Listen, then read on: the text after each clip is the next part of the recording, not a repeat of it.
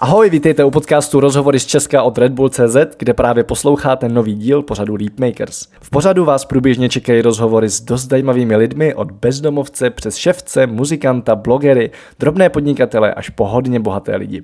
Chceme vám totiž ukázat, že k úspěchu a životní spokojenosti vede spousta různých cest. Fakt není potřeba hnát se za něčím, co vám vůbec nesedí a nenaplňuje vás. Hostem tohoto rozhovoru je Libor Hoření, který mimo jiné ve svých 16 letech založil jeden z nejúspěšnějších webů s recepty, toprecepty.cz. Dnes se věnuje třeba skvělému projektu Dobrokáva, kde lidi za kávu neplatí penězi, ale dobrými skutky. Krom toho průběžně rozjíždí další zajímavé projekty, investuje nebo učí na Newton College. Dál se ale chce věnovat hlavně projektům, který krom zisku přináší i nějaký větší přínos společnosti. Časopis Forbes ho zařadil mezi 18 inspirativních osobností roku 2018 a celkem často ho uvidíte i v dalších médiích. V našem rozhovoru jsme ale opět naštěstí měli šanci jít víc do hloubky. Uslyšíte tak nejen příběh vzniku top receptů a dobrokávy, ale dostaneme se hlavně k tématům jako vděčnost, zvědavost či svoboda. Libor vám doporučí pár knížek, které ho v životě hodně posunuli, podělí se o lehce tragikomický příběh, kdy mu na půl roku sebrali řidičák a samozřejmě se dostaneme k úspěchu a ke štěstí. Jinak já jsem Matouš Vinč, mimo jiné autor Travel Bible, cestovatel, fotograf a publicista. Podcast uvádím s kolegou a skvělým kamarádem Mikim Škodou, který ho můžete znát třeba jako zakladatele závodu Low Cost Race a pracujeme spolu na projektech v rámci platformy Leapmakers. Děláme mimo jiné workshopy na středních školách s názvem Co nás naučilo cestování a podnikání, ale ve škole nám to zapomněli říct. Kdybyste nás chtěli i na svojí škole, koukněte na leapmakers.cz lomeno školy a určitě dejte vědět, moc rádi přijedeme. Ještě než se do toho pustíme, chtěl bych za podporu Leapmakers poděkovat Red Bullu, bez kterého by tyhle rozhovory nikdy nevznikly. Speciální poděkování patří i karlinskému coworkingu Port, kde jsme podcast natáčeli. Aby vám neutekly další díly, přihlašte si odběr kanálu Rozhovory z Česka ve kterékoliv aplikaci, kde posloucháte své podcasty a případně odebírejte kanál Leapmakers na YouTube. A teď už pojďme k rozhovoru. Dneska tady s náma sedí Libor Hoření. Čau Libore. Ahoj. A Čau. Libor má za sebou mimo jiné projekt Top Recepty, nebo web Top Recepty, na který chodí strašně moc lidí, takže myslím, že ho znáte. A teď relativně nedávno, vlastně loni, si rozdělil projekt Dobrokáva a k tomu se určitě dostaneme. Ale začneme tím, co tě čeká zítra, což v průběhu vysílání podcastu už bude dávno někdy před. A to je tvůj trip na Aljašku protože mě strašně zaujalo, jakým způsobem jsi si ji vlastně vybral a jak se to celé stalo. No, tak já vlastně cestuju celkem dlouho. Já tím, že podnikám vlastně od 17, tak jsem si uvědomil, že taková největší nevýhoda toho mého podnikání tak bylo dlouho to, že jsem nemohl vycestovat někam, protože si myslím, že každý mladý člověk by měl vycestovat třeba na ten Erasmus nebo na půl roku někam. To dá člověk obrovskou samostatnost, rozhled a jakoby rozšířit ten obzor. A to já jsem úplně nemohl, že jsem musel jako fyzicky být v Česku a, a řídit některé věci. Takže jsem to potom doháněl a celkem jsem si pocestoval. A teď jsem si řekl, že to zase posunu na, na jiný level, tak jsem si řekl, že právě nechám jako vesmír, ať mě někam pošle a chtěl jsem si hodit šipkou do mapy, mm. Ale říkal jsem si, že to si člověk jako, zamíří, jako nahoru, dolů, nebo Amerika, Ázie a tak, takže to nechám úplně na té náhodě a na pole za Brno jsem zavezl vlastně mapu celého světa a půjčil jsem si v půjčovně luk a šípy a střílel jsem takhle obloučky a až jsem tu mapu trefil, že co trefím, tak tam poletím. S tím, že když to bude oceán, tak nejbližší obyvatelná pevnina a jediný, co bych střílel znovu, tak by byla nějaká válečná zóna. Tak jsem střílel a trefil jsem právě západní cíp Aljašky, konkrétně městečko Point Hope, Jasně, Což je super. To je úplně super. to nesedí. No. Takže, takže tam vlastně zítra vyrážím. Já jsem viděl to video, teda včera jsem ho viděl, jak si střílel, tak jsem si říkal, jestli to není fake, protože jsem to trefil hnedka na první jako střelu a ještě k tomu na, kolik to bylo, takových 40 metrů určitě. No. Bylo to fake? Fake to nebyl, ale dělal jsem to tak, jako trefil jsem to asi 70. šípem, jo. Takže bylo to tak, že já jsem vždycky něco jako řekl, že teďka jdu střílet šípem do mapy a tam pojedu a pak jsem jako by vystřílel 10 šípů a netrefil jsem to samozřejmě, došel jsem tam s tím s tou kamerou a, a všude mimo, mimo tu mapu a tak jsem šel zpátky, zase jsem něco řekl a takhle asi sedmkrát a po osmé jsem to trefil, jsem právě něco řekl a trefil jsem to prvním šípem. Takže tak, až to ukážu eskimákům, tak si budou myslet, že tady máme nejlepší lukostřelce. Jaká tam byla dlouhá doba mezi tím výběrem tady náhodným a tím vlastně zítřkem, co letíš? Střílel jsem v listopadu, hmm. protože já jsem si vlastně řekl, že co trefím, tak tam odletím třeba do dvou dnů. Jo. jo. byl jsem ready, všechno jsem měl zařízený, ale na Aljašku hold jako člověk neodletí do dvou dnů. A tak jsem odletěl tenkrát na Kubu a Aljašku jsem nechal, až vlastně se Dobrokáva v druhé sezóně rozběhne na pohodu a nebudu tam tolik potřeba. Super. Jo. Dneska teda, abychom to uvedli na pravou míru jako pro diváky, tak uh, teďka je vlastně červenec, poběží to, poběží to v září, takže, takže to už budeš mít vlastně za cestou, tak se třeba budu moc ptát. Když nesežene medvěd, tak budeš zpátky. jo. Já mám na tebe otázku. Uh, za mě osobní mě zajímá, uh, za co ty jsi za poslední dobu nejvíc vděčný? Nejvíc vděčný? No, tak hodně často si připomínám, že jsem hodně vděčný svým rodičům za to, jak ke mně přistupovali, jak mě vychovali, protože až vlastně s odstupem času si teďka víc a víc uvědomuju, jak některé věci jsou vlastně extrémně náročné, ale když samozřejmě jsme v pubertě nebo jako dítě, tak nám to nedochází. Jo. Mě třeba rodiče vychovávali tak, že mi vždycky řekli, tohle je náš názor, ale udělej si to po svým. Jo, což je podle mě úplně top, že vlastně dají tu radu, dají tu oporu, ale stejně ti dají tu svobodu jít si svojí vlastní cestou. Takže, takže třeba si do dneška pamatuju ten den, kdy jsem vlastně vymyslel ty top recepty a běžel jsem za rodičema v těch 16 letech a říkám, já už vím, já udělám stránku s receptama a lidi tam budou dávat recepty a jiní lidi podle toho budou vařit a tak. A maminka se na mě tak podívala a říká, a ty jako budeš platit těm lidem, že, že tam budou dávat svoje recepty? Říkám, to nebudu, to jako oni budou dávat, aby inspirovali ostatní, aby měli radost, že podle nich někdo vaří a tak. A máma říká, to já teda myslím, že ti jako nikdo tam své recepty dávat nebude, ale udělej si svoji stránku s receptama, jo, klidně si ji udělej a tak. Takže, takže to je vlastně něco, za co jsem hodně vděčný, že mi dali jednak tu svobodu, tak zároveň ty rady. Tak když jsi to uvědomil, tady tu vděčnost, protože jako u mě to taky, vždycky máš takový to teenagerský, rebelský období, kdy já jsem měl s rodičem vždycky dobrý vztah, ale přeci jenom to bylo takový, jako, no, kdyby, jako, kdybych vyrůstal ve velkém městě, kdyby se neostěhovali, bylo by to lepší a kdyby mě vychovávali takhle, bylo by to lepší. A, a pak se to vlastně zlomilo až nějakých třeba 4, 4 roky zpátky, jo, nějakých 20, 19, 20. Mm-hmm. Pamatuješ si, kdy se to jako zlomilo u tebe, nebo tu vděčnost tam cítil vždycky? Vždycky si myslím, že ne. Nebo vždycky jsem samozřejmě cítil nějakou vděčnost vůči svým rodičům, ale postupně, jakmile se člověk dostává do situací, kdy třeba mu na někom hodně záleží, třeba přítelkyně, a ta řeší nějakou situaci, nějaký problém a ty tak nějak jakoby víš, nebo jsi už nějakou zkušeností prošel a víš, co bys jí mohl poradit, aby se mohla posunout, ale zároveň to nemůžeš naservírovat pod stůl, na stůl, protože když si na to nepřijde sama, tak to pro ní nemá tu váhu, tak v takových chvílích si vlastně uvědomuju, že dát člověku radu, ale nechat ho si na to přijít sám, je to nejcennější, ale zároveň hrozně těžký vlastně. Netlačit ho do toho, do toho řešení, o kterým jsem přesvědčený, že je správně, hmm. tak to je velmi těžký. A kolik je let teda teďka? 27. 27. Tak jsme na stejno. tak to je hezký si eh, postupně zmoudřel.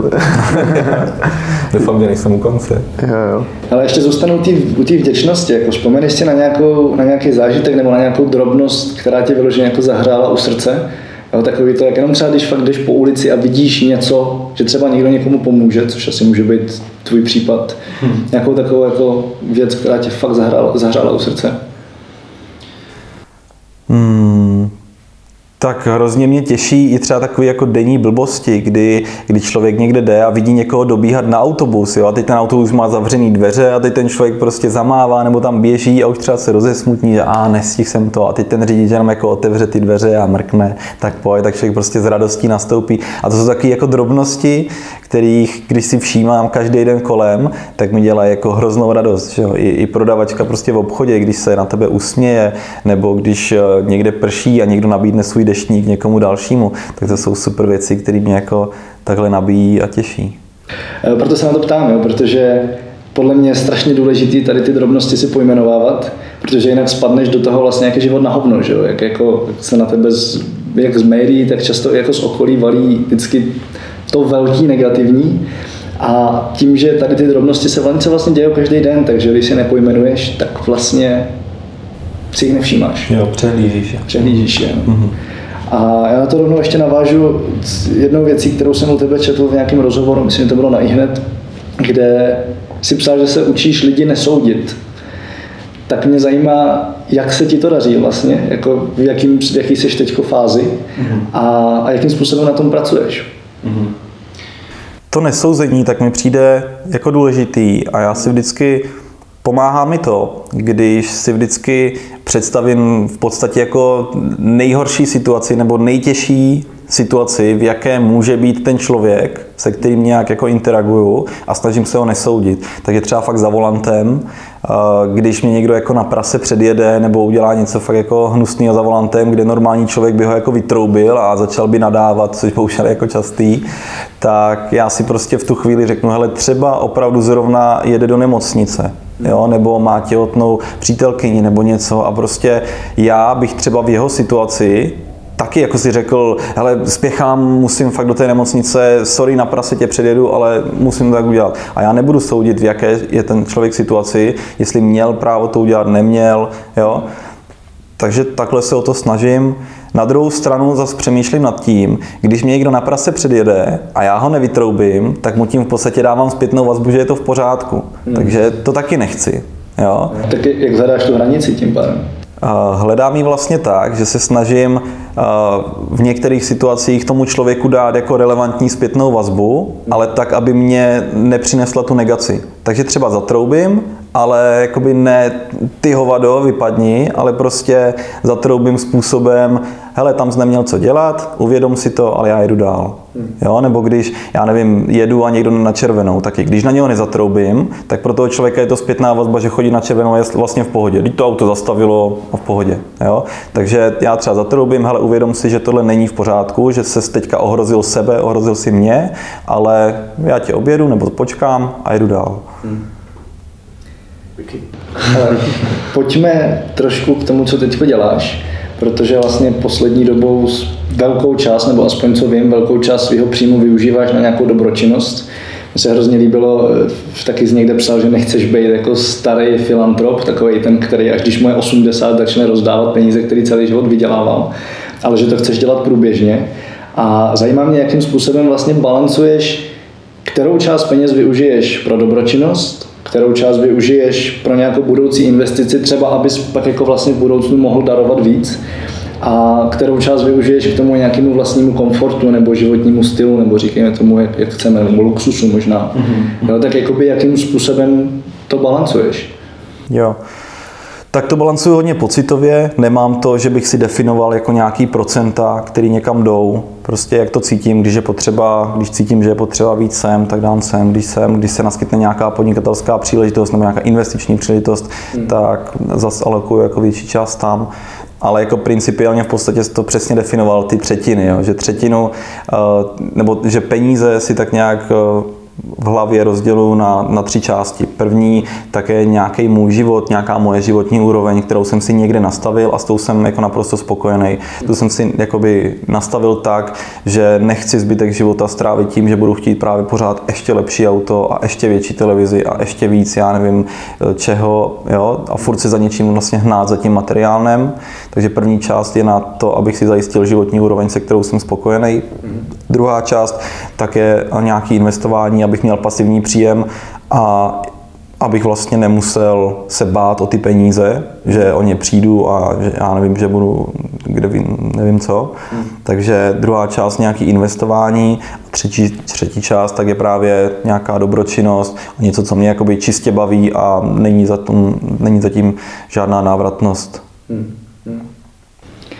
Myslíš, že by to takhle měl, nebo asi nebudeme říkat měl, ale mohl udělat každý, jako rozdělit si prostě svůj příjem tady na ty tři části, případně jako jasně někam dát trochu víc, prostě někomu nezbývá tolik, aby mohl na dobročinnost dávat celou třetinu, protože by mu nezbylo na nájem třeba jo, a na, na to zaplatit děcka. Ale jako jestli obecně se to dá aplikovat na každýho, nebo jestli to je až v momentě, kdy vyděláváš prostě stovky tisíc měsíčně.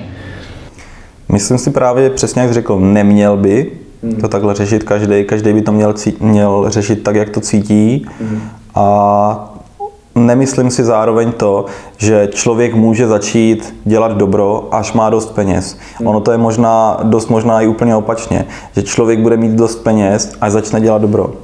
Jo? Stejně jako když fakt chceš být bohatý, tak za mě je nejlepší cesta pomáhat druhým lidem, aby získali to, co chtějí. Jo? Pomáhat druhým lidem být bohatí. Když chceš být úspěšný, tak pomáhej svým okolí, aby byli úspěšní, protože ty takhle tak jakoby vydáš nějakou energii, pomůžeš svým okolí a ta reciprocita prostě funguje, takže se ti to nějakým způsobem vrátí. Já jsem někde slyšel, že, že většina lidí funguje tak, že vydělá nějaký peníze, většinu utratí a co jim zbyde, tak někam investují. A většinou ty, kteří se stanou bohatými, tak to dělají přesně obráceně, že, že vlastně většinou investují a to, co jim zbyde, tak to mají jako na, na, na utracení. Mě zajímalo, co si o tady té rovnici myslíš, protože když tady to sleduje třeba člověk, který vydělává třeba 14 000 měsíčně, vydělá tak nějak na nájem, mm-hmm. dokážeš si to představit třeba jako v tvojí situaci? Co bys dělal? co bych dělal, kdybych vydělával takovýhle peníze, jo? Hmm.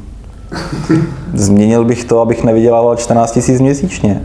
Jo, to je třeba pro mě, pro mě velká věc, že spoustu lidí mi přijde, že dělá něco, nebo jinak to řeknu. Když člověk dělá to, co mu dává smysl, to, co ho naplňuje, to, co ho baví, to, kde cítí svoje silné stránky, tak ten vesmír ho za to vždycky odmění a vždycky udělá všechno pro to, vždycky spojí prostě všechno pro to, aby to tomu člověku fungovalo. Jo?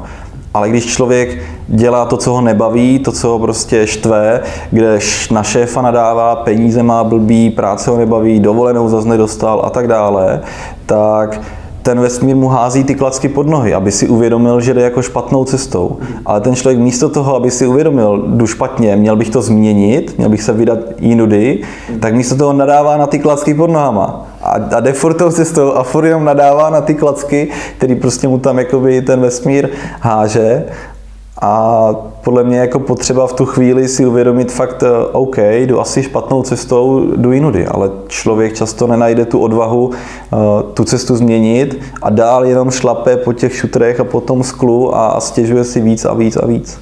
Já jsem si tu částku nevymyslel eh, jako náhodou, protože jsem studoval fyzioterapii a mě opravdu hrozilo. Nabídka byla mít 14 000 měsíčně, prostě po tom, co člověk tři roky studuje, pak má zodpovědnost, že by ho taky mohli zavřít, když by někoho zrehabilitoval špatně. A, a nakonec jsem se rozhodl to nedělat, šel jsem jako jinou cestou, ale tak mě to vlastně zajímalo, protože jsou lidi, kteří to dělají a, a není, není to jako ta, řekl bych, nižší sorta, jo, který jako nic jiného nezbývá. Fyzioterapeut může dělat krásné peníze, ale třeba ve státním sektoru dělá jako za takové částku, tak mě zajímalo, jestli to je vlastně taky ten případ, nebo jestli by si dokázal představit, jestli by vlastně ten stát byl třeba udržitelný bez takových lidí. No, myslím si, že nebyl, že ti lidi jsou potřeba, určitě. Já rozhodně si nemyslím, že by každý měl podnikat. A naopak si myslím, že každý člověk by měl hledat ty svoje silné stránky, tu svoji přidanou hodnotu, jakoby to, co dělá fakt dobře, co ho baví, co cítí, že je to jeho, jakoby poslání, nebo eh, jak, jak to jakoby nazvat. A když někoho baví fyzioterapie a, masa, a masáže, tak ať to dělá, protože v tu chvíli mu vůbec nebude vadit, že vydělává 14 tisíc měsíčně. V tu chvíli on nebude potřebovat, já nevím, luxusní auto a obrovský dům a, a luxusní dovolený. On bude šťastný, když bude lidi masírovat a bude jim rovnat páteř. Super, děkuju. Ještě možná navážu na to, co jsi říkal předtím, protože eh, mě tam krom odvahy, která s tím samozřejmě souvisí, tak tam ještě vidím obrovskou důležitost jako osobní zodpovědnosti za ten vlastní život, že, že to jako není o tom, že se o mě někdo postará nebo někdo může za to, že teď je něco špatně. Prostě je to o tom, ale já to můžu nějak změnit. A to mi právě přijde, že to je to, co si udělal s Dobrokávou, že ty jsi vlastně měl pocit, hele, tady je nějaká nálada ve společnosti a než abych nadával, že je blbá, hmm. tak prostě vymyslím nějaký způsob, kde já sám můžu využít svoje schopnosti, svoje finance případně tak abych tu náladu zlepšil, vlastně si převzal tu zodpovědnost. A tak pojďme asi teď představit, o co jde a proč, proč to vůbec vzniklo. Dobře. Tak Dobrokáva je vlastně pojízdná kavárna v Brně na Zelňáku, každý všední den od 9 do půl páté, s tím, že naším cílem tak je zlepšit prostředí v Česku. Právě zlepšit tu atmosféru, aby se lidi víc, víc usmívali, aby byli veselější, usměvavější a tak dále. A konkrétně se o to snažíme tak, že se u nás za tu kávu neplatí penězi, ale dobrým skutkem jo, nebo slibem dobrého skutku. Takže v praxi to funguje tak, že člověk vlastně k nám přijde ke stánku a objedná si latečko, espresso, cappuccino nebo ledovou kávu, eh, máme i dobročaj nebo kakao pro děti a tak, prostě něco z naší nabídky a vůbec vlastně nepotřebuje vytáhnout peněženku, protože zaplatí tím, že nám slíbí, že ten den ideálně udělá pro své okolí nějaký dobrý skutek. A jsou v podstatě tři varianty. Buď nám slíbí jakýkoliv dobrý skutek uzná za vhodný, je to čistě na něm, on nám ten dobrý skutek slíbí a dostane od nás dobrou kávu a odchází vlastně s tím závazkem a my mu věříme, že ho potom opravdu udělá. Druhá varianta je, eh, že tam tabule se seznamem jednoduchých dobrých skutků pro inspiraci. Je tam třeba pošlu DMS na charitu, nebo seberu odpadek ze země, hodím ho do koše, daruju někomu květinu, nebo eh, třeba i něco těžšího, půjdu darovat krev a tak. A třetí varianta, když člověk chce konkrétní výzvu, nebo už třeba dělá všechno z té tabule, tak eh, si může vylosovat takový ten čínský koláček štěstí, kde když ho rozlomí, tak najde lísteček s jedním konkrétním dobrým skutkem, jaký může udělat.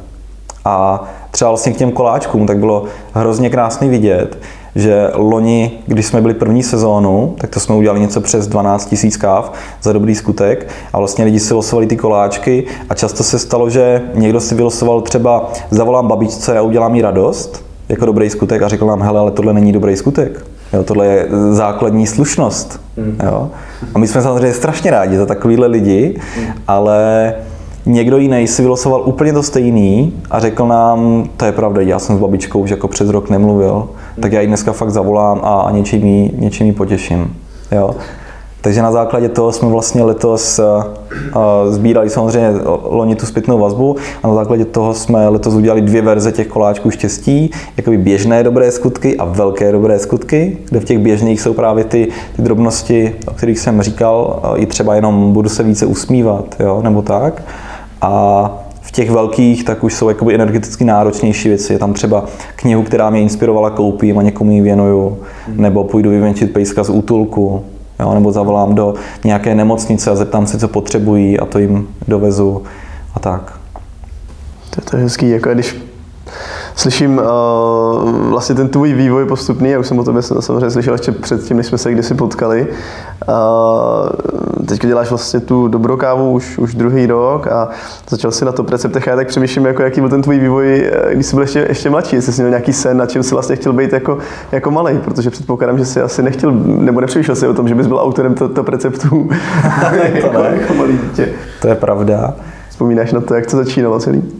No jak to začínalo, vzpomínám moc dobře. Taky jsem zpátky u svých rodičů, kteří mi dali vlastně můj první počítač, když mi bylo 11 a řekli mi, že si na něm můžu hodinu denně hrát hry a jinak na něm můžu dělat jenom něco užitečného. Jo? Což tenkrát zase jsem nechápal a štvalo mě to, protože kamarádi si mohli hrát, jak dlouho chtěli, ale dneska jsem na to zase obrovsky vděčný, protože díky tomu jsem si každý den hrál tu svoji hodinku, nějaký hry. A pak jsem chtěl být na tom svým jako novým počítači, tak jsem hledal, co teda jakoby užitečného budu dělat. A začal jsem se v těch 11 učit eh, programování a tvorbu webových stránek a nějaký Photoshop a takový jakoby grafiku a tak. Pak jsem třeba od 13 pracoval pro nějaký menší webové agentury a legálně samozřejmě. A, a potom v těch 16 jsem si řekl, že vlastně už nechci něco naprogramovat a odevzdat to, jo, a dostat zaplaceno a nevědět ani, co s tím kódem prostě bude, kdo to bude používat, jestli vůbec a tak. Že chci jakoby založit nějaký vlastní projekt a tenkrát jsem si zobrazil 100 nejnavštěvovanějších internetových stránek v Česku. Seradil jsem si od jedné po druhé, hledal jsem takovou, která bude prostě jednoduše škaredá, blbá, zastaralá. A našel jsem spousty velkých stránek v Česku, které byly fakt super. Jo. Já nevím, první seznam CZ, podíval jsem se na to, řekl jsem si, ty jo, tak to je super, určitě zatím stojí velký tým lidí, nemám na to, abych to prostě naprogramoval líp. Jo, zavřel jsem to. Druhý, třetí, čtvrtý, pátý. A takhle jsem projel tu stovku, kde jsem našel dvě vlastně tenkrát největší stránky o vaření, které dneska jsou druhý a třetí právě po top receptech. A a řekl jsem si, hele, obě jakoby se mi nelíbí, obě mají nějaký zastaralý funkce, něco by tam mohlo fungovat a nefunguje, lidi v diskuzi na to nadávají, že tam třeba něco už několik měsíců nikdo neopravil, jo? takže jsem si takhle velmi jednoduše řekl, velmi pragmaticky řekl, OK, tak prostě našel jsem eh, stránky, které mají velký potenciál ke zlepšení, tak já budu ten, kdo vstane a zkusí to zlepšení navrhnout a zrealizovat. Což ti bylo 17, pokud vím. 7, jako 16, když jsem to řešil a pak nám 4 měsíce trvalo s programátorem, kterýho jsem vlastně uh, zaměstnal, hmm. protože jsem neměl peníze na to ho zaplatit, tak jsem mu slíbil podíl v tom projektu, takže jsme ho spolu za 4 měsíce naprogramovali, mezi tím už mi bylo 17 a pak jsme ho vlastně... Tím si byl taky Tak. Pomáhal ti s tím rozjezdem někdo jako starší, zkušenější, nějaký mentor, anebo prostě si jel metodou pokus omyl, co funguje, to budu dělat dál, co nefunguje, to prostě dělat nebudu? Hmm. Hodně jsem měl pokus omyl hmm. a potom až vlastně třeba po roce a půl, dvou letech možná, tak se o nás začali zajímat investoři vlastně asi po roce, no, se ona začali zajímat investoři a různí lidi chtěli jako vstoupit do toho projektu, tak jsem to různě řešil a došlo mi, že vlastně mít někoho, s kým to můžu konzultovat, někoho zkušeného je super a tenkrát eh, tak se mi celkem věnoval Vítek Vrba, který založil vlastně Webnot, mm-hmm. taky obrovský uh, úspěšný globální startup z Česka, takže s tím jsem to konzultoval. Mm. No. Pamatuješ si nějaké jako velké překážky, které si dejme tomu v tom prvním roce třeba, nebo roce a půl, který jsi musel překonávat a který tě fakt dali zabrat? Hmm. No v tom prvním roce třeba vlastně ani ne. Tam mi právě přesně přišlo, že to, to ne... samo. Jo, že to šlo samo. Tam to nebylo o tom, že bych si řekl čistě jenom, jo, tohle dává jako racionálně smysl, tak to budu dělat a je, že teď musím naprogramovat homepage a to, ale fakt jsem cítil, tou intuicí, že tohle je ono, tohle je prostě ten projekt. A fakt, jak jsem říkal, že jsem běžel za tou maminkou a říkal jsem, já už vím, já udělám stránku s receptama, tak jsem to fakt jako fyzicky cítil, že tohle je ono, čemu se mám věnovat. A nevěděl jsem o tom ale vůbec nic, jo. takže já jsem fakt, mi přijde, že, že ten vesmír pak všechno poskládal a všechno mi jako naházel do té hlavy, jak to udělat, protože to bylo to, co, v čem jsem měl tu vášeň, v čem jsem měl uh, tu vizi, co mě bavilo, co mě naplňovalo a všechno nějak šlo jako velmi jednoduše. Pak samozřejmě postupně přišly jako náročné situace, ale na začátku, že já jsem třeba nevěděl nic o marketingu. Neměl jsem peníze, neměl jsem kontakty, nevěděl jsem, jak se dělá online marketing, nic. Tak jsem prostě si tak sedl, OK, jak o té jako naší stránce, co jsme dneska spustili teda na ten internet, můžu říct lidem. A Jednoduše jsem se zaregistroval asi na 50 diskuzních for pro ženy, jako Alena 31 a psal jsem, ahoj holky, našla jsem novou stránku s receptama, pojďte se na ní podívat. Jo. A začali nám chodit první lidi, přidávat recepty, hodnotit, komentovat a takže takhle fakt všechno poskládat. A zmínila se pak, jako, že nějaký překážky přece jenom přišly. Mm-hmm. Tak co to třeba bylo? Jako, co fakt velkýho? A jestli to třeba bylo vyloženě něco, když si říkal, ale já to zavřu, nebo prostě kašlu na to? Mm, byly velké věci, nebo spíš taková nejcennější moje zkušenost z biznesu, co mě napadá, tak je o tom, že samozřejmě jak moje top recepty rostly, to byl jednu dobu jeden z nejrychleji rostoucích webů v Česku, mm. tak vlastně nás začali oslovovat právě investoři a partneři, že by chtěli vstoupit do toho projektu a řešit nám obchodní oddělení a, další věci. Mm. A já jsem vlastně nevěnoval dostatečnou pozornost tomu, co to je za lidi, co to je za firmy. Mm. Takže třeba potom jsem udělal velkou chybu, že jsem do firmy pustil jednu společnost minoritním podílem a pak až zpětně mi došlo, že vlastně cílem té firmy vlastně není mít 20% v mojí společnosti. Cílem té firmy je mít 100% a s nikým se nedělit o zisk, o hodnotu toho projektu. Mm. Jo. A Akorát, že kdyby měli zaplatit za 100% té firmy, tak zaplatí ranec, takže je jednodušší nasadit model takzvané blokační minority, což znamená, že koupí minoritní podíl v nějaké společnosti a potom se snaží v podstatě tu společnost eh, poslat ke dnu a frustrovat toho původního majitele, aby sám přišel a řekl, hele, tady máte zbytek té firmy, já už jako na to kašlu. Mm-hmm. Jo. Takže tohle byl i můj případ a ta zkušenost, která z toho plyne, tak je dát si fakt jako velký pozor na to, koho si člověk pouští do firmy a ideálně si fakt se potkat s někým, do koho už třeba ten investor investoval jo, a pobavit se s ním o tom, jak to funguje, jaká tam je spolupráce, jaký tam jsou výsledky. To je něco, co já jsem neudělal, protože mě bylo a nevím, 20 nebo kolik a, a viděl jsem hnedka ty peníze a to, jak nám pomůžou a to, jak to co nám jako naslibovali. Hmm. Tak. Já možná vidím, že to není jenom jako koho si pouští do firmy, ale i obecně koho si pouštíš do života, že se to dá aplikovat obecně, protože jsou přesně takový lidi, kteří na začátku vypadají, jak ti chtějí hrozně pomoct a jak jsou skvělí kamarádi, ale vlastně vidí jenom nějaký osobní zisk a to zjistíš až strašně pozdě. Mm. Přesně tak, proto jsem říkal, že tohle je vlastně moje nejcennější zkušenost z biznisu, mm. ale jak říkáš, dá se to aplikovat na cokoliv. Myslíš teda, že lidem víc věříš, nebo že teda je důležitý, nebo takhle, je důležitější důvěřovat nebo prověřovat? Důvěřovat. Určitě je podle mě potřeba přistupovat k tomu světu kolem nás s tou důvěrou. Okay. I když se někdy může zklamat, tak, tak to má svůj důvod. Když nás někdo okrade nebo něco prostě nějak nás podělá, tak to má svůj nějaký jakoby karmický důvod. Ale přistupovat ke všemu s tou opatrností a všechno pod kamerama a, a, a s nedůvěrou, to vlastně vytváří jenom nějaký negativní vibrace a to mi nepřijde jako dobrá cesta. Jako člověk by se podle mě asi pak nehnul z místa, zaplatil by všechno za kamery a takovéhle věci. No, přesně tak. A... To máš prostě jak, já nevím, ve vztahu. Buď můžeš uh, té partnerce důvěřovat, anebo můžeš jí mít furt, musí se ti hlásit, kde je a s kým je a dokládat fotky, že tam opravdu byla a já nevím, jo, takovýhle prostě extrémy, který nikdy nekončí, nikdy nemají hranici. Děkuju. Já jsem předtím ještě otevřel jednu otázku. Tvoje dětství, dostali jsme se do nějakých 11 let a mě, mě by možná zajímalo ještě jako dřívější část. Okay. Uh, mě by zajímalo, jestli jsi jako malej cítil nějakým způsobem výjimečný. Já se chci dostat k tomu, uh, jestli jsi měl třeba jiný mindset nebo jiný nastavení uh, mysli o sobě samotným, řekněme. Jestli jsi prostě byl něk, někdo výjimečný podle sebe, lišil se s nějakou od ostatních?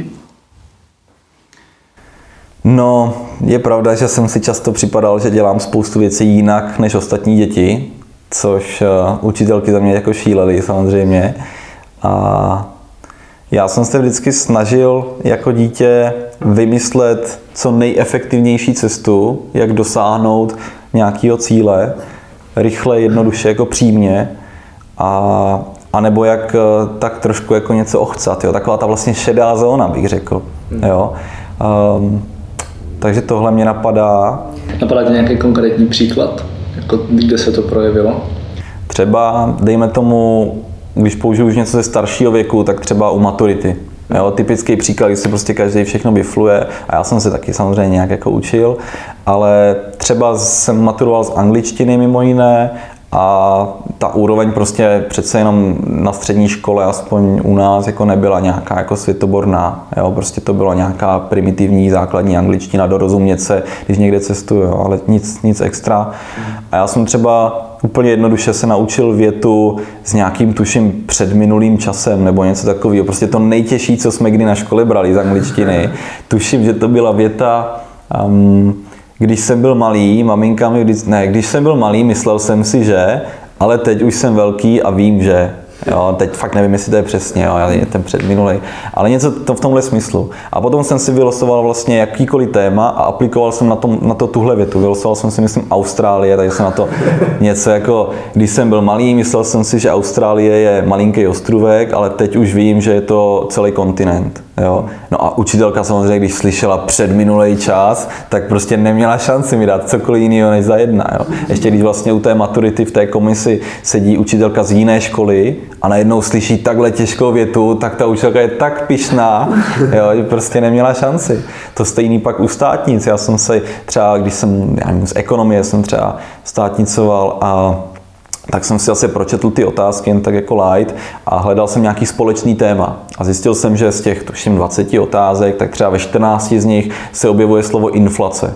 Hmm. Jo? Tak jsem si jen tak zjistil, kde byla největší hyperinflace v dějinách lidstva teď nevím, myslím po druhé světové válce v Německu nebo i Argentina tam měla tuším nějaký milion procent, jo. Prostě jeden den si koupí za nějaký peníze auto a druhý den chleba, jo. Takovýhle extrémy. Tak jsem si tohle zjistil a pak u jakékoliv otázky, co jsem si vylosoval, tak prostě povídám to téma a pak mimochodem největší hyperinflace v dějinách lidstva, tak byla taky ty zajímavost na jedno, protože ta komise to jsou taky normální lidi, prostě jo, který slyší několik dnů v kuse dokola furt to stejný a nebaví je to a jsou znudění a jí tam ty chlebíčky a teď prostě, když někdo řekne nějakou zajímavost, tak je to najednou pecka a úplně to změní ten jejich přístup. Hmm. Takže takovéhle věci jsem vždycky nějak uh, trošku obcházel. to, mi, to mi hrozně připomíná moji maturitu i moje státnice. Jako, jo. No, cítit, se do těch, jo, cítit se do těch, uči, jako cítit se do těch učitelů, to je super zjistit, jako, čem je to zkouška, to je pecka. No ale dobře, a tady, kdyby tady, mm, kdyby tady seděl třeba ty, představil bys si, že tady seděl někdo z tvých spolužáků, že ty jsi teda připadal, že uh, jednáš uh, jinak, že třeba se snaží dělat něco efektivněji. Myslíš teda, že člověk potřebuje takovýhle, tak, takovýhle nastavení, nebo že by někdo mohl jako aplikovat jiný způsob a že by si třeba ty, i ty ostatní mohli připadat něčím výjimeční? Mě zajímá, jestli jsi byl zrozen k tomu být jiný, anebo jestli se to člověk dokáže nějak naučit. Myslím si, že určitě by nemělo být cílem každého člověka nějak vyčuhovat, jako být jiný než ostatní. Myslím si, že každý člověk by měl jako naslouchat tu svoji přirozenost a pokud je někomu příjemný uh, být, jít prostě tím davem, tak ať jde tím davem. Jo? On by naopak se cítil velmi nekomfortně, kdyby najednou odbočil a šel jinudy, nebo kdyby, uh, já nevím, učitelka dávala jemu pozornost a ne prostě všem. Jo? Takže to má člověk jako řešit, když je mu to komfortní. A No a tak. Dík. jak se, to, co jsi říkal, vlastně ta snaha najít vždycky nejjednodušší cestu, tak jak se to dneska projevuje v tom, co děláš? To jakoby já vnímám, že je právě můj skill, mm. že moje silná stránka uh, tak nějak dát věci dohromady a věřím, že efektivní cestou. Takže uh, za prvé nevnímám problémy jako problémy, ale jako situace k řešení. Mm. Takže prostě cokoliv se stane, tak já nepřistupuju k té situaci jako do prdele, no co teďka budeme dělat, tohle je úplně špatně, no teď se to celý sesypalo a teďka no to je prostě, jo, že bych já nevím se z toho, jak se sypal, ale prostě OK, teďka nám u Dobrokávy došly kelímky a nejsou jiný a já teď, já nevím, jsem bez auta, proč mi vzali řidičák mimochodem, ale, to je, ale Uh, jo, tak prostě nejsou kelímky, dobrý, tak co můžeme udělat? A automaticky mi prostě do hlavy naskočí, dobrý, v okolí jsou čtyři kavárny, které nás provozují, z toho tři dávají kávu s sebou, takže budou mít kelímky. Kdo je nejblíž? Závozník, takže napíšu, zavolám závozníkovi, jestli je někde poblíž a může skočit první do téhle, pak do téhle, pak do téhle, případně kavárny, kde prostě koupí kelímky peníze, najde tady. Dobrý, to je první varianta. Pokud by tam neměli, druhá varianta, tenhle člověk může vzít auto, může dojet do makra, nebo do prodejny kelímku. Dobrý, třetí varianta, nikde kelímky nejsou, tak zavřeme, než mít prostě zákazníky, který musíme odmítat, tak zavřeme a pořešíme to do zítra a prostě naskočí mi několik variant. Většinou jsem fakt rád, že seřazený podle efektivity a s těma prostě postupně pracuju. Je to i důvod, proč tě podnikání pořád baví? Jako tady to řešení problémů co nejefektivnější cestou, nebo je zatím ještě něco jiného? Je to rozhodně to, co mě baví, protože právě v tomhle cítím tu svoji přidanou hodnotu. A je to nekonečný, že jo? Jako pořád se budou objevovat. Přesně tak. Furt jsou nějaké situace k řešení, co se dá vylepšit, co se dá posunout. Takže jo, to je velká část toho, proč mě to baví. Hmm. Ale jaká je podle tebe cesta, jak vlastně biznis nastavit tak, aby nejen vydělával peníze, což by asi jako by měl být vždycky cíl firmy, ale přesně zároveň, aby komukoliv, jo? nemusíš to být jenom ty teďko osobně, ale komukoliv, kdo ho zakládá, aby mu přinášel nějaké jako osobní uspokojení, aby ho bavil a ještě zároveň jako přinášel nějakou hodnotu světu. To je to, co si říkal, že jo? prostě pomáhají ostatním a ono se to v tom biznise vrátí. Tak jaká je podle tebe ta cesta, jako jak, jak to od začátku plánovat, dejme tomu, nebo vlastně jak ten biznis vymýšlet, aby ti to tam pak zaklaplo, aby se nestalo po třech letech, že vlastně zjistíš, že jasně máš všechno, co jsi v životě chtěl koupit, ale jsi totálně vyhořelý, protože tě to prostě nebaví a ještě tě to vezme veškerý čas a energii. Mm-hmm. Tak tam je podle mě důležitý jako naslouchat právě té svoji intuici. Já nevím, nedokážu se vžít jako tolik do ostatních, nevím, jak to mají jiní, ale já cítím nějak vnitřně, že jo, tohle je ono, Jo, takový to prostě, ale teď mi něco napadlo, ty to by vlastně mohlo být dobrý. A tam znám toho člověka, který vlastně to řešil taky, tak já se s ním potkám, ty a tady bych mohl tohle, ty a kdybychom tam ještě zakomponovali tohle, to bude pecka, jo. A najednou to jako člověk cítí, že ho to tam táhne, že je to ono a je to úplně jiný přístup, než jako, uh, já nevím, jsem na nějaké vesnici a, a nemohl jsem nikde sehnat eh, kitku pro přítelkyni, tak založím květinářství a budu vozit od někud kitky, aby si všichni mohli koupit kitku. Mm. Jo, když k tomu prostě nemám vztah, necítím to. Takže podle mě je důležité fakt naslouchat té intuici a dbát na to, když to člověk cítí, že to jako tam táhne, že tohle je to ono. Mm. Jak tu intuici poznat? Jakože to fakt je intuice, že to není něco, co ti třeba jako tvrdí společnost, jo? což má třeba, vidím to u hodně lidí, že mají právě pocit, že třeba musí jako vydělávat hodně peněz a přitom to vůbec není jejich přirozenost, ale prostě tím, že to slychávali od dětství, tím, že oni jsou teď ta generace, která konečně můžou, no, která konečně může podnikat naprosto svobodně, naštěstí, mm. tak jak jako rozeznat, jestli to teda je to, co do tebe hustili rodiče a vlastně dneska i média, protože prostě podnikání je strašně sexy a nebo jestli to je to, co fakt máš jako ty sám vnitřně v srdci nebo v, nějakým, jako v nějakých životních hodnotách. Mm-hmm. No, to věřím, že pro spoustu lidí není úplně jednoduchý to cítit. A proto se ptám. Aha, ok. Já osobně si myslím, že to tělo, že nám dává jakoby mm. ten směr, jestli je to ono nebo ne. Ať už je to nemoc, protože nemoc je projevem vlastně nějaké nespokojenosti té duše, jo, nebo té naší právě přirozenosti, tak stejně tak, když ráno vstáváš a fakt se ti jako nechce do té práce, tak to je ten projev, ale lidi to jakoby vlastně přehlíží. Mm. Takže možná je ta, je ta cesta fakt vnímat sám sebe a nepřehlížet ty projevy, které jsou jako naprosto zřejmý, mm. jo, ale, ale vnímat je. Jaký je teda ten tvůj projev něčeho fakt jako, fakt jako hustýho? Jo, protože já třeba mě běhám raz po zádech, jako já to mám dost podobně, taky se snažím vnímat tělo a když je to něco, co fakt je skvělý, tak přesně tak dám ten tělesný projev, úplně jako běhám raz po zádech, ale vlastně jako velice příjemný, jo. najednou jsem v tom těle jako cítím velmi příjemně. Mm-hmm. Tak co to je u tebe? U mě to jsou myšlenky a vize. Já právě jako cítím, že mám, že mám ten, ten dar těch vizí, těch myšlenek, takže když mě napadne nějaký biznis a k tomu mě napadne, jo, to by třeba fungovalo, tam bych mohl možná, no vlastně asi ne, jo, tak cítím, že to není ono ale když to je opravdu ono, hmm. tak najednou to jako naskakuje, že, že ty bláho, tady bychom mohli tohle a tady bychom mohli ještě testovat tohle a podle výsledků tak můžeme udělat šest variant a každou rozko... ty bláho, tady vlastně, no a vlastně ani nestíhám ty nápady zpracovat, musím vzít papír, tušku nebo notebook prostě a zapisovat to, protože to chodí jeden za druhým. Hmm. Tak jo, pojďme od podnikání trošku k obecnějším věcem, když tohle už je taky celkem obecný. Hmm. Ale ty už si říkal, co tě nejvíc naučilo v podnikání, tak pojďme to stáhnout jako na celý život obecně. Co tě nejvíc ve tvém zatím relativně krátkém životě naučilo a co jsi z toho odnes? Mm-hmm. Tak samozřejmě velkým zdrojem inspirace pro mě jsou knížky. Hmm. Myslím si, že čtení je v podstatě čerpáním desítek, stovek, tisíců let zkušeností, hmm. který si člověk může získat, aniž by si musel je odžít. Hmm. Takže tohle je jedna věc. Stejně tak se velmi rád inspiruju lidma, kteří si prošli něčím fakt jako těžkým, hmm. velmi těžkou životní situací a k něčemu dospěli. Tak já se vlastně snažím se těmato příběhy, příběhama inspirovat, abych třeba to jakoby pochopení získal, aniž bych si musel nějakým tím peklem projít. Mm-hmm. Takže tak samozřejmě nejcennější je vždycky ta vlastní zkušenost, ale, ale i tyhle příběhy tak mě posouvají a co teda, když se vrátím k těm knížkám, co vlastně jako čteš, nebo co, co máš pocit, že tě nejvíc posouvá?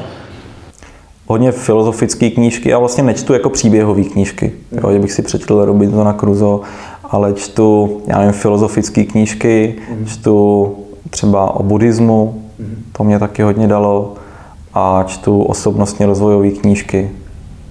Okay. Pokud mluvíš o nějakým, uh, o nějakým teda utrpení, kterým musel třeba ten autor projít, a že ty opak nemusí zažít, přijde ti ta zkušenost teda plnohodnotná, nebo na, na kolik bys to třeba srovnal, pokud se někdo něčím takovým musí, musí projít. Není to třeba jako výrazně krátkodobější, že to je takový jako, že člověk řekne, aha, měl bych jako něco změnit, ale pak, že to nezmění reálně. Jo. Já to vnímám, že když si třeba já přečtu nějaký příběh někoho, kdo, já nevím, něco dělal a potom třeba nějaký úraz skončil na vozíku a začal žít jiným způsobem života, tak mně se tenhle příběh jakoby vžije do hlavy, do těch myšlenek a zůstane neprocítěný, zůstane jenom v té hlavě. Ale tím, že tam jakoby zůstane to semínko, tak podvědomně ta mysl už jako pracuje s tím, aha, teďka se třeba chovám nějak, kdyby skončil na vozíku, tak bych vlastně začal fungovat třeba tímhle směrem. OK, musím skončit na vozíku, abych získal třeba, abych byl pokorný. Jo? To je třeba častý příklad lidí, kteří končí na vozíku, že si uvědomí, že, že byli namyšlení a blbnuli a dělali prostě kraviny a nevážili si toho zdraví a života a tak. A teďka získali velkou pokoru tak to se mi můžu uložit v hlavě, ale to procítění skutečný, tak je potom až jakoby s tou tvrdou zkušeností. Jasně. A máš teda ty sám ještě jako za sebe zkušenost, kterou si jako reálně prožil? Jo, ty si teď jako říkal jasně, že tě hodně učí knížky a zkušenosti jiných, což určitě souhlasím, ale přeci jenom fakt jako ta zkušenost, kterou si zažiješ sám, tak vždycky bude silnější. Hmm. Tak máš tam něco takového, jako co tě fakt hodně posunulo? No, nemám zatím jakoby extra tvrdou zkušenost, že bych skončil na vozíku nebo tak.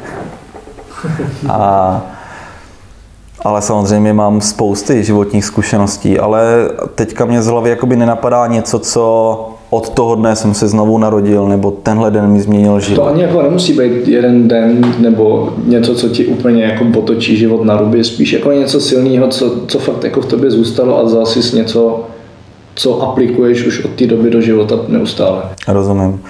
Tak to nejspíš bude právě knížka, nebo spíš filozofie a myšlenkový směr Tajemství The Secret od Rondy Byrne. Je to i na YouTube vlastně, je to i film Tajemství se jmenuje. To je prostě myšlenkový směr, který velmi zjednodušeně říká, že na co myslíš, tak to k sobě přitahuješ. Jo, jak přemýšlíš, tak eh, to vysíláš do svého okolí a tak se tvý okolí eh, vlastně k tobě vrací. Tak tohle jsem si právě přečetl někdy v těch 16 letech a a na konci té knížky tak se říká, zapište si teď tak velký cíle, aby když se vám splní, tak budete vědět, že je to díky těmhle myšlenkám, nebo díky téhle myšlence a že to není halus. Jo? Tak jsem si sedl a sepsal jsem si jakoby nějaký, nějaký věci, zapsal jsem si, že chci být finančně nezávislý na rodičích jo, v 16 letech a do půl roku jsem vyhrál v jedné soutěži 100 tisíc. Pak jsem si zapsal a založil jsem vlastně rok později z podnikání, že jo, to recepty.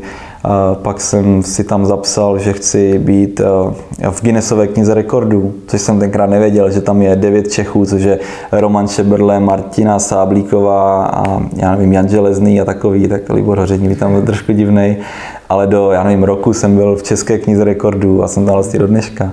A jak, ale jako fotbalový žonglér, jo. Přitom já vůbec nevím ani žonglovat, ani fotbal, ale to byla taková halus vlastně za nejvíc fotbalových nožiček za půl minuty, nějakých tuším 126 jsem dal za půl minuty. No. A, no. A, a, tak jsem si jako zapsal pár takhle cílů a najednou se fakt jako začaly plnit a celkem jsem z toho nechápal a říkám OK, to má něco do sebe a tímhle v podstatě žiju. To je ta moje filozofie, kterou věřím, že si do života přitahuju super věci. Můžu, děkuji. ono, konkrétně k tomu tajemství, jo. Eh, já vlastně jsem tam úplně si nebyl jistý, nakolik je to pragmatický a nakolik je to, když jsem, když jsem to viděl, ten, ten film, nebo aspoň část toho, nakolik je to pragmatický a nakolik je to takový uh, jako EZO, řekl bych, jo, protože tam je to, co jsem pochopil hodně o tom, že jakou vysíláš energii, takovou ti vesmír taky pošle energii zpátky, což na mě je jakoby až tak abstraktní, že si řeknu, že jako je, je fajn tomu věřit, ale běžný člověk jako vždycky rád má nějaký pragmatický projevy toho. Myslím, že to funguje i na té pragmatické úrovni, když by si člověk jako úplně odmyslel nějaký energie a toho, že, že se vesmír spojuje, aby ti něco splnil. Rozhodně. Myslím si určitě, že já jakoby nerozumím, jak to přesně funguje, ale takové věci se jako dějou denně, když s tím člověk nějak pracuje. A to se stává každému člověku, že já nevím, rok někoho nevidíš, pak si na něho vzpomeneš a ten den ho potkáš, nebo ten den ti zavolá a, a drtivá většina, velká většina si lidí zůstane u toho, je, to je haluzo, mi zrovna dneska zavolal, ale když pracuješ jako s tímhle principem, tak se ti tyhle věci dějou daleko víc a dějou se ti v tom pozitivním a dáváš si zároveň pozor na svoje myšlenky. Jo? Takže fakt uh, přemýšlíš tak, jak chceš žít a tak potom žiješ. Takže je to o něčem jiným. Myslím si, že buď člověk může pasivně přijímat to, co mu život nabídne, anebo může svůj život tvořit. A když ho tvoříš, tak si ho tvoříš tak, jak chceš. Ale tam třeba hodně jako za sebe vidím věc pozornosti, protože to mám trošku podobně jako Miky. A tajemství jsem kdysi dávno čet a taky to je jedna z těch knížek, která mě jako velmi posunula. Ale potřeboval jsem se to nějak zdůvodnit a tak jsem jako se snažil hledat, co je zatím dál, protože tajemství jako takový moc nevysvětluje tu psychologickou rovinu, která tam je. A právě to krásně jako je vysvětlené na té pozornosti, protože já myslím, že když si koupíš novou červenou Mazdu, mm. tak najednou všude uvidíš červený Mazdy. Jo? A když prostě si budeš říkat, jak je všechno blbý, tak budeš vidět jenom to všechno blbý. Jo? A mně krásně přijde ten tvůj příklad, vlastně to, jak vznikly to recepty. Ty si prostě zaměřil pozornost na to, ale jak můžu být finančně nezávislý, rozjet nějaké podnikání, aniž bych musel vymýšlet nový raketový motor. Prostě zaměřil si pozornost na to, jak co nej, nejjednodušeji, nejefektivněji prostě postavit fungující firmu mm-hmm. nebo fungující projekt.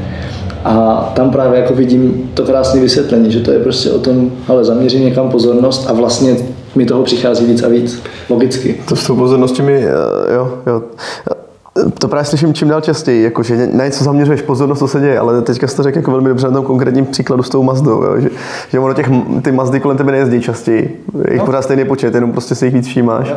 Tak, OK, to už jsem pochopil ten princip, jak to funguje. Jo. Já to vidím třeba u těch lidí vlastně, jako si říká, jestli přitahuješ lidi do života, jo, který vlastně potřebuješ, pokud myslíš na, to, na ten cíl, ale ono to je prostě jenom v tom, že si jich mnohem snáš všimneš. Jo. Může být, já si upřímně myslím, že to tak není, že tohle je spíš taková jakoby berlička, eh, která tím racionálnem vysvětlí něco, co je ještě, ještě hlubší a ještě jinak, než čistě to racionálno, ale věřím, že tenhle přístup může spoustě lidem pomoct eh, se tímhle řídit, takže to je vlastně výsledku dobře. Tak jo, ale děkuji. Máš něco nebo můžeme dál? Můžeme dál. Můžeme dál. Mě docela zajímá, jakým způsobem v sobě podporuješ zvědavost, protože já to vnímám jako u kohokoliv, kdo, a asi se dostaneme ještě k tomu, co vůbec znamená úspěch, ale kdokoliv, kdo je nějakým způsobem úspěšný a vlastně jako šťastný nebo spokojený se svým životem, tak je hrozně zvědavý. A i ty jsi zvědavý a vlastně ta Aljaška krásně vystihuje vůbec jako zvědavost, tak jakým způsobem, krom střílení šípu do mapy, ji podporuješ? Mm-hmm. Zvědavost.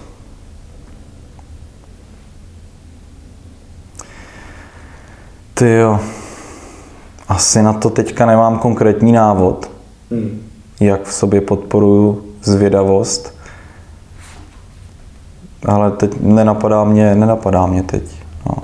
Je možná se jako k těm knížkám, že jo? protože to je asi u tebe jedna z těch, nebo jeden z těch kanálů, způsobů, jakým tu zvědavost naplňuješ. A máš nějaký, jako, že třeba dejme tomu, si řekneš, každý měsíc přečtu aspoň 4 nebo 5 knížek, no, máš tam jako nějakou disciplínu v tom, protože to vidím jako jeden z těch návodů, u mě to tak je, jo, jakože já potřebuji nějakou disciplínu, než abych koukal slepě, hloupě do feedu, do Facebooku nebo na YouTube, na videa o nějakých nesmyslech, tak si prostě jako disciplinovaně řeknu, že fakt jako se chci nějak vzdělávat, zjišťovat něco nového a musím mít tady to číslo. Tak máš třeba ty něco takového?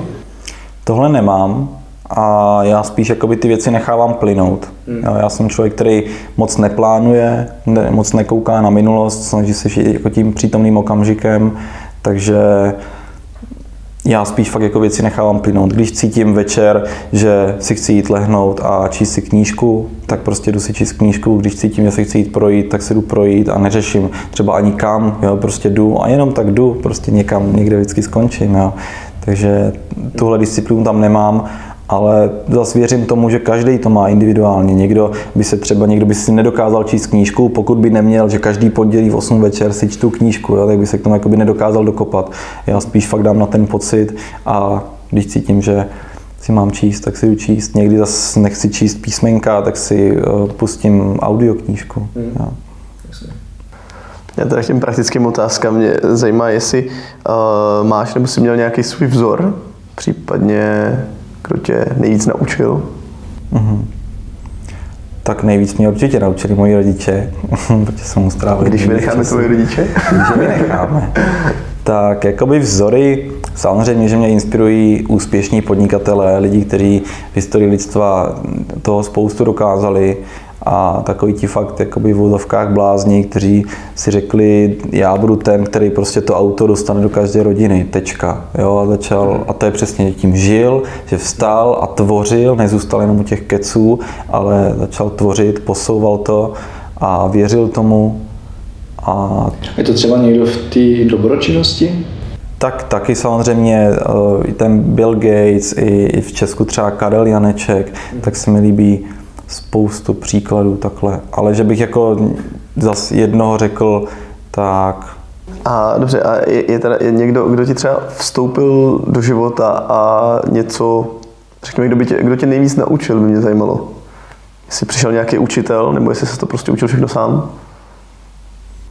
Nejvíc mi přijde, že jsem se fakt učil všechno sám. Vždycky se samozřejmě objeví někdo, kdo mě v něčem posune, ale to jsou jakoby takový takový útržky, jako že mě někdo naučí dělat fakt dobře facebookové kampaně, jo, někdo mě naučí psát tak, aby se to dalo číst, jo, a, a takovýhle, ale že bych řekl, někdo mě naučil, jak žít správně, tak, tak takovýho člověka nemám. To fakt jdu prostě cestou pokus omyl. Hezky, děkuji. Já se ještě trošku zastavím u těch těžkých chvílek, jo, protože Mám pocit, že obecně se v médiích a vůbec i v takových rozhovorech jako hodně mluví o tom dobrým, o tom, co se lidem povedlo, ale mnohem méně a skoro vůbec bohužel se prostě nemluví o tom, co se nepovedlo. A podnikatelé, kteří mají nějaký strašně úspěšný projekt, tak všichni znají ten úspěšný projekt a málo kdy se ví, že zkoušeli rozjet 20 dalších a jenom ten jeden se poved. Tak jaký byl ten tvůj největší neúspěch. Jo? A nemusí fakt být, jako nemusí být v podnikání, může to být i nějaký osobní selhání, jestli je třeba něco, čeho v životě lituješ. Jo? Mm-hmm. Tak k těm neúspěchům, tak souhlasím, že by se neúspěchy měly daleko víc sdílet mm. a že to člověka může hodně posunout. I tyhle příběhy, nejenom ty úspěchy. Na jednu stranu si ale myslím, že když si člověk projde neúspěchem, tak ví, jak to nemá dělat. Mm-hmm. A pořád je ale hodně daleko od toho, aby věděl, jak to teda má dělat. Jo? Mm-hmm. Takže projít si úspěchem ti ukáže, jak to máš dělat. Takže to je podle mě víc, ale sdílet i ty neúspěchy je potřeba, aby právě třeba mladí lidi hlavně nebyli přesvědčení o tom, že každý podnikatel je úspěšný a báli se, že vlastně vyfailujou, aby vlastně se dostali, aby si tu bublinu, že podnikání je jenom o úspěšných lidech rozbili, že je to i o těch neúspěších a je to naprosto přirozený, je to v pořádku. Hmm. Takže to je to i k těm neúspěchům. A pro mě nějaká byla druhá část? Jestli je jako nějaký tvůj neúspěch, který, ke kterému se třeba jako vracíš, nebo něco, čeho vyloženě jako v životě lituješ a dneska bys udělal úplně jinak? Mm-hmm. Neudělal bych jinak nic, protože kdybych Protože něco... nemůžeš. protože nemůžu. Ne, ale hlavně protože kdybych něco udělal jinak, tak, že jo, prostě příčina, důsledek, uh, kauzalita, ty, dneska bych prostě na téhle žili neseděl, hmm. kdybych něco udělal v životě jinak. Hmm. Takže já jsem velmi rád za to, kde dneska jsem, jak se dneska mám, jak žiju. Takže proto bych nic neměnil, ale samozřejmě jsem udělal spoustu chyb. A to jak ve vztazích, že jsem se třeba nechoval férově, nebo jsem se choval podezřívavě, nebo já nevím, jo, prostě hmm. takovéhle věci, na kterých jsem se zase spoustu věcí naučil. Prostě všechno zlý je pro něco dobrý. Vždycky se na, něco, na, na všem snažím něco naučit. Jo? Fakt vnímám, minulost byla, tu nezměním, jediný, co můžu, je se z ní poučit. Mm. Takže to se vždycky snažím. Budoucnost bude, nevím, jaká bude, nevím, co budu dělat, uh, jenom věřím tomu, že bude prostě úžasná, ale důležité je to, co je teď, ten, ten přítomný okamžik. Takže proto věřím, že všechno, co se nám děje, tak se nám děje z nějakého důvodu, který je, je pro nás to nejlepší. Mm. Jo. Třeba jak jsem právě před chvilkou říkal, že jsem přišel o papíry, o řidičák, tak já jsem, byl třeba, já jsem byl v servisu, kde mi lakovali auto a odjel jsem z toho servisu a asi na druhé křižovatce mě zastavili policajti a ještě vlastně já jsem tak jel v tom nalakovaném autě, že jo, a a teď vedle mě stáli policajti a tak si oba koukali jako na to auto, tak říkám, ať se podívají kluci, mám to hezky nalakovaný, že jo. A teď oni si popojeli dopředu, ještě tak jako na tu kapotu koukají, tak si to říkám, tak pišně i kapotu mám vyleštěnou kluci. Jo, a oni vystoupili, pane řidiči, ke krajnici, říkám, tak jo, v pohodě. A, no a tak mi zkontrolovali všechno, dýchnout, všechno samozřejmě v pořádku a říkají, no a proč jdete bez obou SPZek? Říkám, ježiš, no fakt, jo, tak to se omlouvám, teď jsem byl v servisu, lakovali mi auto, zapomněli mi vrátit, omlouvám se, hned si je nechám dovíst, sorry. Jo, a policajt říká, že to chápu, ale to je zrovna přestupek, který nesmí řešit policie na místě, ale jde to rovnou na magistrát. Tak říkám, dobrý, tak mi přijde tisíc korun pokuta, whatever, nebo dva, prostě co. A, z magistrátu mi pak přišlo super vyjádření, že pane Hoření, vzhledem k vaší naprosté bezúhonnosti za volantem, že jste nikdy nedostal jedinou pokutu, nikdy jste nepřišel o jediný bod, tak vzhledem k vaší příkladnosti ostatním řidičům vám udělujeme pouze 5000 korun a 6 měsíců zákaz řízení. to mě fakt pobavilo. Vzhledem k tomu, jaký jste příkladný řidič, tak vám bereme řidičák. Jo. Takže za jízdu bez SPD, tak pozor na to, je fakt uh, zákaz řízení na, na 6 až 12 měsíců, takže mi vlastně dali to nejmenší, co mohli. a co teda bylo to dobré, co jsi z toho dnes? Ty jsi to totiž nějak chtěl rozvést? A... No tam je přesně to, že já jsem si řekl, že to je prostě to nejlepší, co pro mě vesmír má. Že kdybych dál řídil, tak třeba někoho srazím, někomu ublížím, nebo sám sobě ublížím, jo, a něco dopadne špatně. Takže vesmír má pro mě vždycky tu nejlepší cestu, v tom, jakoby, že si tvořím svůj vlastní život, mm-hmm. tak vesmír má vždycky pro mě tu nejlepší cestu a já mu nebudu házet jako klacky pod nohy, že bych nějaký to pojištění pokud a nějaký, já nevím co, že bych právníky na to a odvolání a všechno, prostě dobře uznávám. Jednou jsem se zkusil odvolat a tam mi, tam mi vysvětlili, že, že to doložil jsem samozřejmě omluvu z toho servisu všechno, ale, ale prostě i když jsem mohl dál bojovat a kopat, tak říkám, dobrý, tak mi to vysvětlili, já to přijmu, odletěl jsem do Kolumbie, odevzal jsem řidičák, odletěl a bylo. Mě by zajímalo, když jsi mluvil o tom uh, sdílení neúspěchu, že to podle tebe je jako hodně důležitý, že by se lidi víc poučili. Uh, já jsem na tímhle sám jako u sebe třeba přemýšlel, ale uvědomil jsem si, uh, že když to srovnám třeba s jedním takovým citátem, jsem někde na Facebooku viděl, uh, nikdy neprohrávám, buď vyhraju, nebo se poučím. Jo. A vzhledem k tomu, jako eh, třeba v mém osobním životě by bylo hrozně těžké sdílet neúspěch, protože bych nevěděl, co přesně soudit jako neúspěch. Protože těch failů, co člověk udělá, tak je třeba pět denně. Jo. A často jich je víc než těch úspěchů, nebo spíš by člověk musel víc sdílet jako to, za co je vděčný, než to, co se jako povedlo, protože vždycky jako eh, víckrát zjistíš, jak to nejde a pak jednou se poučíš, jak to jde. Mě zajímalo, jestli to dokážeš představit uh, ty osobně, že bys teda sdílel ty neúspěchy, jestli by to nevypadalo jak prostě denník uberičence prostě. Jo. Já rozumím.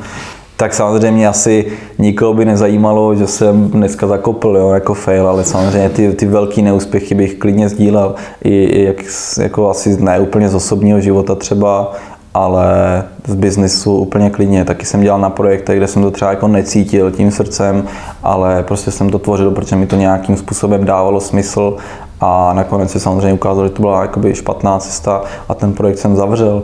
Takže i tohle k tomu, k tomu podnikání patří a jako velmi naivní si myslet, že, že podnikání znamená fakt jenom úspěch a, a úspěšný podnikatel je ten, který na co sáhne, tomu vyjde. Jako no. Okay. Ale mě docela potěšilo, že nejsi jeden z těch jako strašně busy, busy lidí, kteří absolutně nemají čas na nic. A zajímá mě, jakým způsobem si vybíráš, čemu budeš věnovat energii a vlastně jakoby komu nebo čemu věnuješ ten svůj čas, který prostě tady máme omezený. Mm-hmm. No tak to, že nejsem busy, tak eh, je právě jeden z důvodů, proč jsem začal podnikat. Jo? Že já jsem právě nechtěl být ten podnikatel, který furt neber telefon, nemá čas, furt ve stresu, furt prostě to. Já jsem si řekl, já založím vlastní projekt, budu, budu na něm pracovat a budu z něj mít radost, budu se z něj těšit, bude mi vydělávat peníze, prostě hurá. A, a čemu věnovat energii, zase to je prostě o tom pocitu, o tom, kde cítím, že zrovna jsem potřeba, kde mám co nabídnout, nějaké svoje silné stránky, nebo s kým si jako rozumím, jo, jsou prostě, já, to třeba je, je přesně o tom pocitu, kdy to není racionálno, kdy, kdy někoho potkáš a připadá ti, že si znáte roky, jo, a prostě úplně si sednete a rozumíte si, můžete si doplňovat věty a tak dále, tak to je podle mě jako znamení, že tam ta energie je jako v rovnováze. Takže když to takhle cítím, tak se s těma lidma potkávám a když to cítím u projektu, tak tomu věnuju pozornost. Kolik třeba jako průměrně času za den nebo za týden, kolik pracuješ? Nebo co vlastně nazýváš prací? Ono to tak je jako hmm. těžký, že hmm. rozlišit. To je pravda. Já si třeba teďka každý den, když jsem v Brně, tak si chodím stoupnout k té dobrokávě, třeba na půl hodinky, na hodinku denně, poslouchám lidi, jak sdílí své dobré skutky, protože se tam lidi chodí pochlubit, co hezkého udělali, jo, nebo co někdo udělal pro ně, co, co slíbí, co si vylosovali minule a těší se, co si vylosují dneska. Takže ale to třeba absolutně nemůžu, nemůžu vnímat jako práci, i když samozřejmě po každé zkontroluji, jestli všechno funguje, pobavím se s baristkama, zkontroluji třeba sklad, jestli není potřeba něco doplnit, to prostě jako není práce jako práci vnímám spíš vyřizování e-mailů a nějaký telefony plus nějaký třeba zadání práce programátorovi nebo tak. Hmm. A, a to je různorodý. Teďka jsem třeba uh, top recepty už vlastně hodně deleguju, protože už je dělám přes 10 let a už cítím, že tu firmu jakoby jsem spíš udržoval, že už nemám jí uh, možnost a schopnost nabídnout furt ten drive, furt tu energii, jako furt tu vášeň, jako něco tvořit a tady vymyslíme tohle a tady uspořádáme tohle. Už jsem cítil, že to jako spíš udržu, aby to stabilně fungovalo, rostlo. Ty jsi vlastně z velké části prodal tak, 80% a jsme. ten důvod, jakože ty už vlastně jsi jakoby nevěděl, kam to dál posunout? To ani nebyl. To prostě to je vždycky otázka nabídky, poptávky. Byla vhodná doba a vhodná nabídka, takže jsme já a programátor, se kterým jsem to právě těch 10 let zpátky založil, tak jsme prodali dohromady 80%, já jsem si tam 20% nechal a dál jsem řídil jako tu operativu, ale uvědomil jsem si, že někdo jiný tak by dokázal té firmě nabídnout nový pohled a novou energii, takže jsem to vlastně teďka za posledních pár týdnů předal. Jaký to je, jako předat takhle svoje dítě v podstatě? No zase, když cítíš, že je na to správný čas, správná doba, tak je to velmi příjemný. Hmm. Jo, není to, že ach jo, teď jsem o něco přišel, prostě jsem to dělal, dokud jsem to cítil a jak jsem přestal, tak jsem to přidal. A mám z toho dobrý pocit. Já si říkám, že teď už spolu mluvíme zhruba nějakou hodinu a že si možná svým přístupem spoustu lidí inspiroval. A jak si říkám, OK, tak uh, kdybych chtěl být jako Libor, co bych měl udělat jako první, kdybych chtěl žít tak jako ty, nebo se k tomu dostat? Co by byl ten první krok? Nebo co, by, co bys udělal ty, jako tvoje mladší já, jako první krok? Začal bych si fakt tvořit svůj vlastní život. Nečekal bych jenom na to, co mi jako ten život přinese, protože říkám, buď si člověk může svůj vlastní život tvořit, tím jako těma myšlenkama, tím, jak funguje vůči společnosti, vůči sám sobě, a, a nebo může čekat, co dostane, ale já, já to vnímám osobně tak, že když člověk a, netvoří svůj život, tak mu ten vesmír hází v podstatě jako náhodné věci, nebo mu hází něco, aby mu dal najevo, jestli jde správnou cestou nebo ne. Takže pokud dělá něco, co ho nebaví, nemá to ráda tak, tak to jsou prostě klacky. A když na chvilku udělá něco, co dává smysl, tak mu to ten vesmír dá nějakým dobrým pocitem nebo na něco dobrého narazí. A tím by se měl ten člověk řídit. A pokud dělá, pokud si ten svůj život tvoří, tak ten vesmír jako chápe, co ten člověk chce a udělá všechno pro to, aby, aby tak žil. Takže to by bylo asi to první, jako možná fakt to tajemství a tahle myšlenka, ale říkám, je to něco, co funguje mně. Rozhodně si nemyslím, že by mělo být cílem jiných lidí eh, stát se něčím, jako jsem já.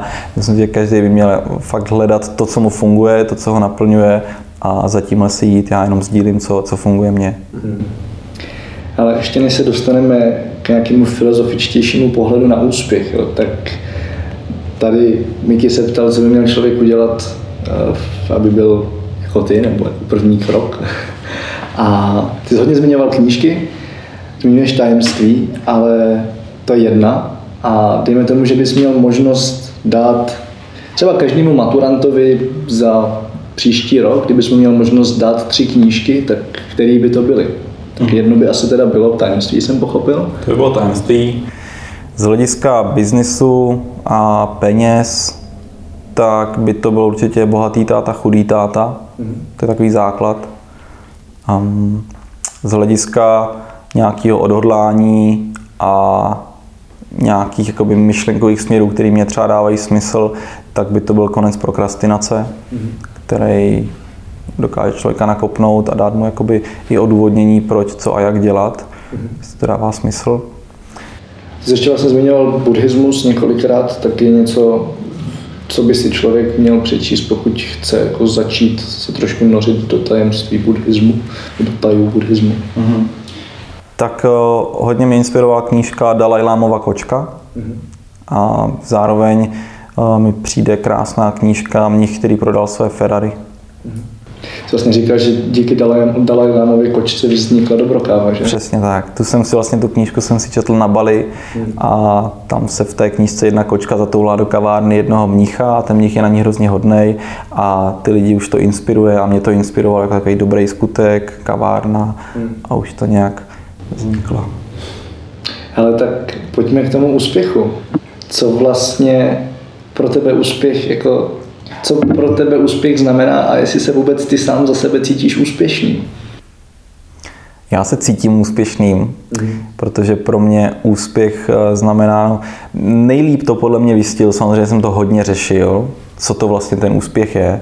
A nejlíp to podle mě definoval Bob Dylan, který řekl, že úspěšný je ten, kdo ráno vstane, večer jde spát a mezi tím dělá to, co ho baví. To je podle mě nádherná věta, která na první pohled se zná jako velmi jednoduchá, velmi jasná, jasný, dělat to, co mě baví, kliše, tohle. Ale když jdeš trošku víc do hloubky, tak v tom fakt najdeš to, že když někoho baví masírovat lidi, tak to má dělat a on toho bude šťastný a ten člověk bude úspěšný. Když ráno vstane, pojede do svého salonu nebo do něčího salonu, bude masírovat lidi, jo, procítěně, naplněně, nejlep, podle svého nejlepšího vědomí a svědomí a večer skončí a pojede domů, tak bude spokojený, šťastný a to je pro mě jako ten úspěch. Vlastně najít tu svoji sílu, tu svoji přidanou hodnotu, tu svoji vášeň, to, proč cítím, že jsem tady, že to, co mám nabídnout společnosti a tohle tomu se věnovat vlastně co nejvíc. Tak to je podle mě ten úspěch. Já mám hroznou tendenci vysvětlit, to čem je fyzioterapie, protože masáže... je promiň, já jsem si je tam tak zakomponoval no, tak, jako, Kdyby to byla třicetina, tak je to hodně jako masáže, ale, ale dobrý, no, tak jako... Um, jo. o tom pokecáme jindy. Uh, dobrý, vrátíme se k tomu. Uh, mě by zajímalo, bavíme se o úspěchu, vlastně o štěstí, uh, jestli máš nějaký moment nebo období, nebo jestli byste tak dokázali definovat, kdy jsi byl v životě nejvíc šťastný. Mm-hmm. No, tak je to asi teď. Protože, jak říkám, do minulosti se moc nekoukám, budoucnost teprve bude, tam mě čeká, ale já žiju tím, co je teď. Mm-hmm. Takže je to teď. Tak to je náma určitě. Takže to tím Strašný můžete říct, že Libor byl v životě nejšťastnější, když s váma natáčel rozhovor. Ale já jsem tu odpověď dost čekal a už jsem se chtěl zeptat i předtím, jestli tady ten přístup k životu měl vždycky. Jo, jestli taky, jako jestli to je něco, co už pochází nějakým způsobem od rodičů, a nebo jestli se to jako nějak vyvíjelo postupně.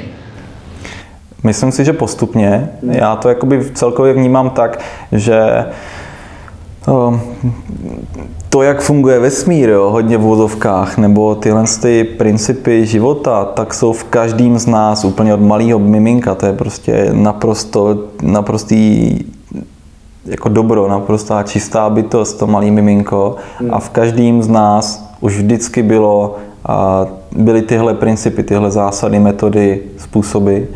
A akorát, že postupně se na nás jako nabalujou různé jako sračky a můžeme je postupně odbourávat a, a jakoby objevit v sobě tyhle ty věci, které v sobě máme, ale nejsou zvědoměný, tak já si je třeba fakt zvědomuju třeba tou četbou nebo tím, že dělám tu dobrokávu a cítím se tam hrozně pěkně, nebo že kdykoliv cítím, že někde můžu pomoct, někde můžu nabídnout něco ze sebe, tak se o to snažím.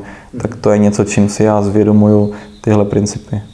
Když si tady, jak my jsme začali natáčet, tak si vlastně zmiňovali meditaci. Máš ještě nějaké jako další takovýhle techniky, dejme tomu, který používáš k tomu zvědomování, asi se třeba jako dostávání ke svýmu pravému já, nebo jak to nazvat? Tak příroda je určitě skvělá a když vezmu třeba nějaký zkratky, tak si myslím, že velký téma i dnešní doby rostoucí téma, tak jsou nějaký psychedelika, což jakoby rozhodně nejsem zastánce nějakých jako chemických drog, ale myslím si, že zas pokud to člověk cítí, pokud to, to tam táhne, že nějaká přírodní látka a, může prohloubit to jakoby sebepoznání, tak tohle mi třeba dává smysl zkusit poznat. Tak ono vlastně, když se podíváš do minulosti nebo na spoustu dnešních, jako řekněme, domorodců, nebo jak to nazvat, nebo prostě kmeny, který žijou stále ten původní život, tak tam často ty psychedelika jsou přítomný, že jo? ale není to nějaká jako rekreační droga, ale je to fakt nějaký rituál, který je vedený velmi zkušeným člověkem, který už tak fakt jako si v životě prošel hodně.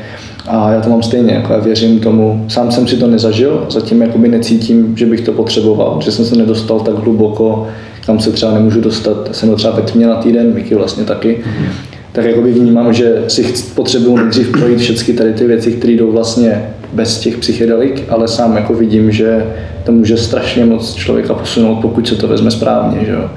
A je asi obrovská škoda, že z hlediska zákona a asi jako z hlediska společenské debaty je to hrozný tabu. Já s... Promiň. já- No, slyš, slyšel jsem jako spoustu názorů lidí, kteří jsou uzavřenější, často právě protože mají třeba hodně v sobě zakořeněný uh, určitý legální hranice nebo takhle. A tak většinou jako argument, co takhle slychám, uh, nebo spíš ta otázka je, jestli náhodou by nešlo nějakého stavu sebepoznání nebo nějakého nadhledu nad životem, jestli by to nešlo, nešlo bez těch drog vlastně, že ty lidi většinou mají pocit, že teda to určitě jde a jsou tomu uzavřenější. Uh, já jsem tak někde mezi asi a jsem vlastně, dost mě zajímá jako tvůj náhled na to, jestli to jde i bez těch psychedelik vlastně dostat takových stavů. Já si myslím, že určitě přesně třeba ten pobyt v té tmě nebo holotropní dýchání jsou metody, kdy nemusíš přijmout jakoby žádnou látku a můžeš se dostat do jako jiných stavů vědomí nebo víc jakoby poznat sám sebe a tak dále. Určitě to jde a ta látka nějaká, třeba co já nevím, používají šamani různě přesně v těch pralesech a tak, co žijou v, naprosto v souladu přírodou, s přírodou, tak eh, je jenom jedna z variant. A Musíme to vlastně jenom- urychlovat, že jo? je to zkratka, do Jo, jisté míry, ano. zkratka. Každá zkratka má nějakou svou daň, to je můj názor, ale zároveň přijde jako úplně absurdní, nebo jako takový zvláštní paradox, že u nás jsou legální látky typu, já nevím, ibalgin nebo všechny tyhle ty jakoby, uh, léky, které v podstatě, když uh, naše duše nebo naše tělo cítí, že je něco špatně, tak nám to dává najevo. Prostě bolí mě hlava, protože jsem udělal něco špatně, nebo nějak, něco je špatně, někde neproudí ta energie, jak má, tak mě bolí hlava. A my tady máme legální látku, která řekne tomu tělu drž hubu a, a vlastně zabije to, co se nám to tělo snaží říct. Jo, místo toho, aby u nás byla legální látka, díky které můžeme sami sebe poznat a objevit tu příčinu. Tam je jakoby to, co je potřeba řešit. Pěkný náhled. Já se vrátím uh, ještě teda zpátky kousek k uh, tomu hledání štěstí. Mě by zajímalo, uh, jestli vnímáš nějaký rozdíl mezi tím, jaká je nějaká obecná definice štěstí, možná kdybys nějakou vyjádřil, bylo by to super. A mezi tím, jaký je tvůj osobní recept, na co je vlastně vázaný štěstí, jestli to je třeba u tebe osobně na to podnikání, na tu svobodu, nebo a jestli to nějak liší mezi tím, co je obecní a co je tvoje osobní. Mm-hmm. Tak z hlediska štěstí, tak říkám, já fakt rád čerpám inspiraci jinde, protože necítím, že bych byl člověk, který dokáže objevit třeba takovéhle definice líp nebo výrazně líp než někdo jako jiný na zemi. Takže třeba tady se mi hodně líbí, co řekl Jarda Dušek. A tuším, že to bylo, že štěstí je dělat to, co mě baví, nebo když dělám, co mě baví a když mě baví, co dělám. Tak to mi přijde jakoby krásná věc, protože kdy se člověk cítí šťastný, když dělá to, co ho baví. Takže, takže takhle. Dokážeš se sám sebe představit, že bys jako teď byl šťastný a přitom dělal něco úplně jiného? Jako je něco, co tě baví, krom podnikání a pomáhání? Hmm. Tak určitě si dovedu představit, že bych dělal něco jiného. Zatím nevím co, protože to nehledám, protože vlastně nemám potřebu to hledat, protože to, co dělám, mě baví a naplňuje, ale věřím tomu, že tohle, co dělám, není jediná cesta, která by vedla k mému štěstí a k mojí spokojenosti. A mě třeba zajímá, jestli jakoby v, tý, v rámci té životní cesty bylo něco, co, co tě bavilo a vlastně jsi to přestal dělat, protože najednou prioritu dostalo něco, co tě třeba i bavilo jenom o něco víc. Mm-hmm. Já tak mám třeba s hudbou. Jo? Mě jako strašně moc baví hudba do dneška ale skoro jsem ji přestal dělat, protože za prvý mě víc baví cestování a s tím se, to se jako těžko spojuje, pokud nechceš koncertovat po celém světě, což jsem jako nechtěl být v tom šíleném rytmu nějakého koncertního turné. Já rád cestuju pomalu a tam se to fakt moc nedá spojit. Hmm. Tak jako jestli je u tebe něco takového, co, jo, třeba nějaký sport, klidně, jo, nebo něco, co jako bys musel nechci říct úplně obětovat, ale spíš jako odsunout na druhou kolej a třeba se k tomu vrátíš zase časem. Mm-hmm tak jsou věci, které mě baví, právě třeba některé jakoby sporty, které mě baví a dovedu si představit, že bych byl spokojenější nebo že bych se cítil fakt dobře, kdybych ten sport dělal třeba aspoň jednou, dvakrát týdně, ale nedělám, protože dělám prostě jiné věci, ale není vyloženě něco, co jsem cítil, hele, tohle je super, to bych strašně moc chtěl, ale já teda podnikám a dělám jiné věci, tak hold, to nejde. Tak něco takhle jako vyloženě zásadního není. Tak super, gratuluju. Děkuji. Jsi ještě eh, několikrát si zmiňoval svobodu, tak co vlastně pro tebe svoboda znamená? Jo, to je taky takový slovo, který za mě jako velmi vágní a, a trvalo mi docela dlouho si jako vnitřně říct, co teda je pro mě osobně svoboda. Mm-hmm. Co to je pro tebe? Dobrá otázka. Je pravda, že jsem si to asi nikdy jakoby konkrétně nedefinoval, co pro mě znamená svoboda. Takže takhle jenom jako z první pocitově pro mě znamená svoboda zase to, že můžu svůj život tvořit tak, jak si přeju, tak, jak si představuju a není někde někdo nebo něco, kdo když já řeknu, chtěl bych jít touhle cestou, tak on mi tam dá prostě záteraz a řekne, nelíbo, půjdeš jako jinody, smůla. Jo. Tak v drobnostech samozřejmě, když, já nevím, řeším s kámošem, že, jdu, že půjdeme tady do té restaurace, on řekne ne, ale já jsem vegetarián, pojďme do téhle, tak to je samozřejmě drobnost hmm. a to mi svobod, svobodu nějak neomezuje, ale kdybych opravdu chtěl já nevím, založit druhý stánek do brokávy a někde byl někdo, kdo, kdo řekne ne, bude jenom jeden a tím to končí, hmm. tak tam už bych jako cítil nějakou nesvobodu. Máš pocit, že jsme tady v Čechách svobodní v současné době? mám pocit, že je tu velký potenciál k tomu, abychom byli svobodnější. Co si pod tím představit? Nebo proč si to myslíš? Protože pořád spoustu lidí, podle mě v Česku, žije, jak jsem mluvil už, už několikrát, že přešlapuje ty klacky hmm. furt dál a dál a dál a prostě tou jinou cestou se nevydá. Prostě budu dál šlapat po těch šutrech, po těch klackách. To ale jako myslíš, že, že jim v tom třeba brání nějaké instituce, nebo to, že nejsme tak bohatí jako Německo, nebo něco takového? Hmm. Jo, jako... Peníze si myslím, že v tom nejsou. Myslím si, že to nejzásadnější jsou myšlenky. Hmm. To, jak eh, lidi v Česku přemýšlí. Hmm. To já třeba s tímhle hodně souhlasím, proto se na to ptám. Jako za mě to vlastně z velké části vzdělávací systém. Mm-hmm. Jo, protože tam strávíš velikou část toho času, kdy se vlastně nejvíc formuješ a ten pořád tam ty myšlenky svobody v sobě zakořeněný nemá, nebo z myšlenky toho, že přesně, jako, že můžeme dělat to, co nás baví. Mm. Což jako je obrovská škoda. Přesně tak, to vzdělávání nebo školství, to je taky jedno obrovský téma, kdy já jsem to třeba v dětství měl tak, že jsem nepřijímal samozvaný autority. Jo? Když někdo jsem cítil, že si zaslouží moji autoritu, že opravdu mě má co naučit, má, můžu k němu zhlížet, má mi co předat, tak jako wow, sedím potichu, dělám, co si přeješ, jo? ale jakmile někdo se jakoby určí samozvanou autoritou a čte mi něco jako z učebnice a, a říká mi, co mám dělat, tak to prostě vůbec neměl můj respekt. No. A měli to se mnou pak těžký. Eh, když teda bereme vlastně, že děláme takovou analýzu české společnosti, dokážeš teda najít nějaký jako jiný příklad, kde, by, kde si viděl, že jako celá společnost, celá třeba jedna země teda jako je svobodnější, nebo že, že ti tam ty lidi přišli lepší?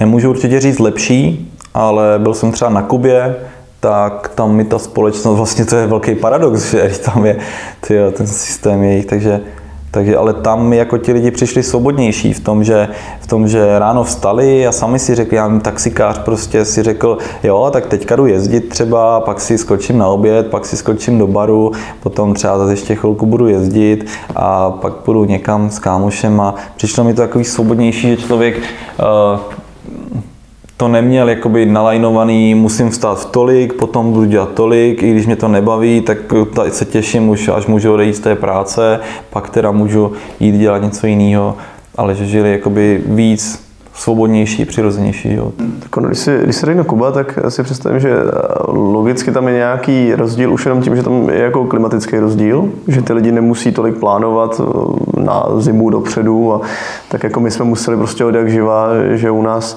v Čechách nebo v Evropě, eh, když bylo teplo, tak jsme věděli, že si musíme strádat na zimu, že vlastně když je dobře, takže zase bude špatně. Tak já si myslím, že jako obecně eh, státy jako v oblasti tropů, subtropů jako jsou v tomhle jako vol, svobodomyslnější. No.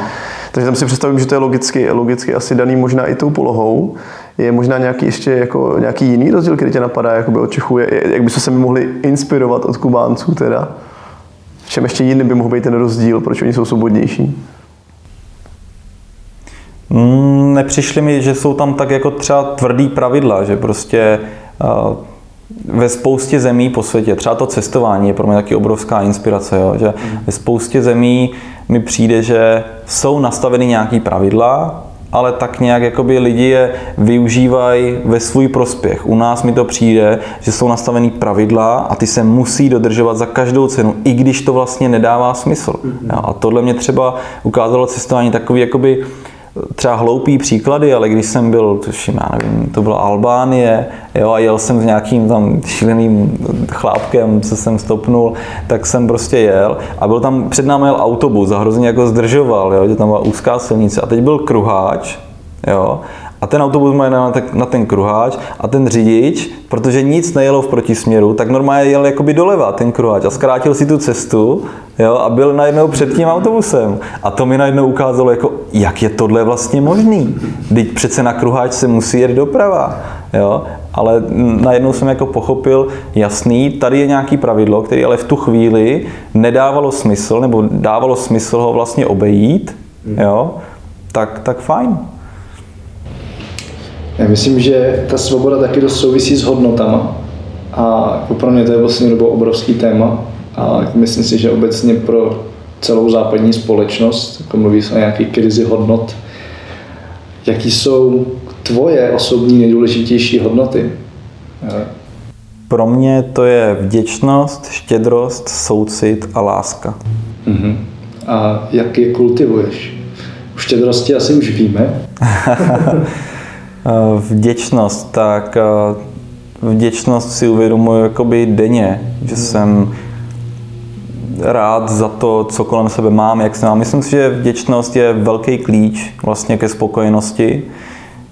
Uvědomit si, jak se máme, jo, a za co všechno můžeme být vděční. Takže já to často připomínám a často i projevuji vděčnost nejenom za to, co mám já, ale i jakoby navenek, že já nevím, třeba to jsem se naučil na Bali, tak vždycky, když jím maso, tak prostě poděkuju tomu zvířátku. Mhm. Jo, že vlastně třeba na Bali jsem si hodně, hodně uvědomil, že rituály mají svůj význam. Já jsem si do té doby myslel, že rituály jsou nějaký prostě, nevím, přežitek, přežitek ano, přesně tak, jo, že vlastně v Česku mi přijde často, že ty rituály fungují na principu jako dostanu jídlo a teď teda jsem naučený, takže otče nás děkuji za tohle jídlo, poženané tyto dary nebo co a už můžu jíst, jo.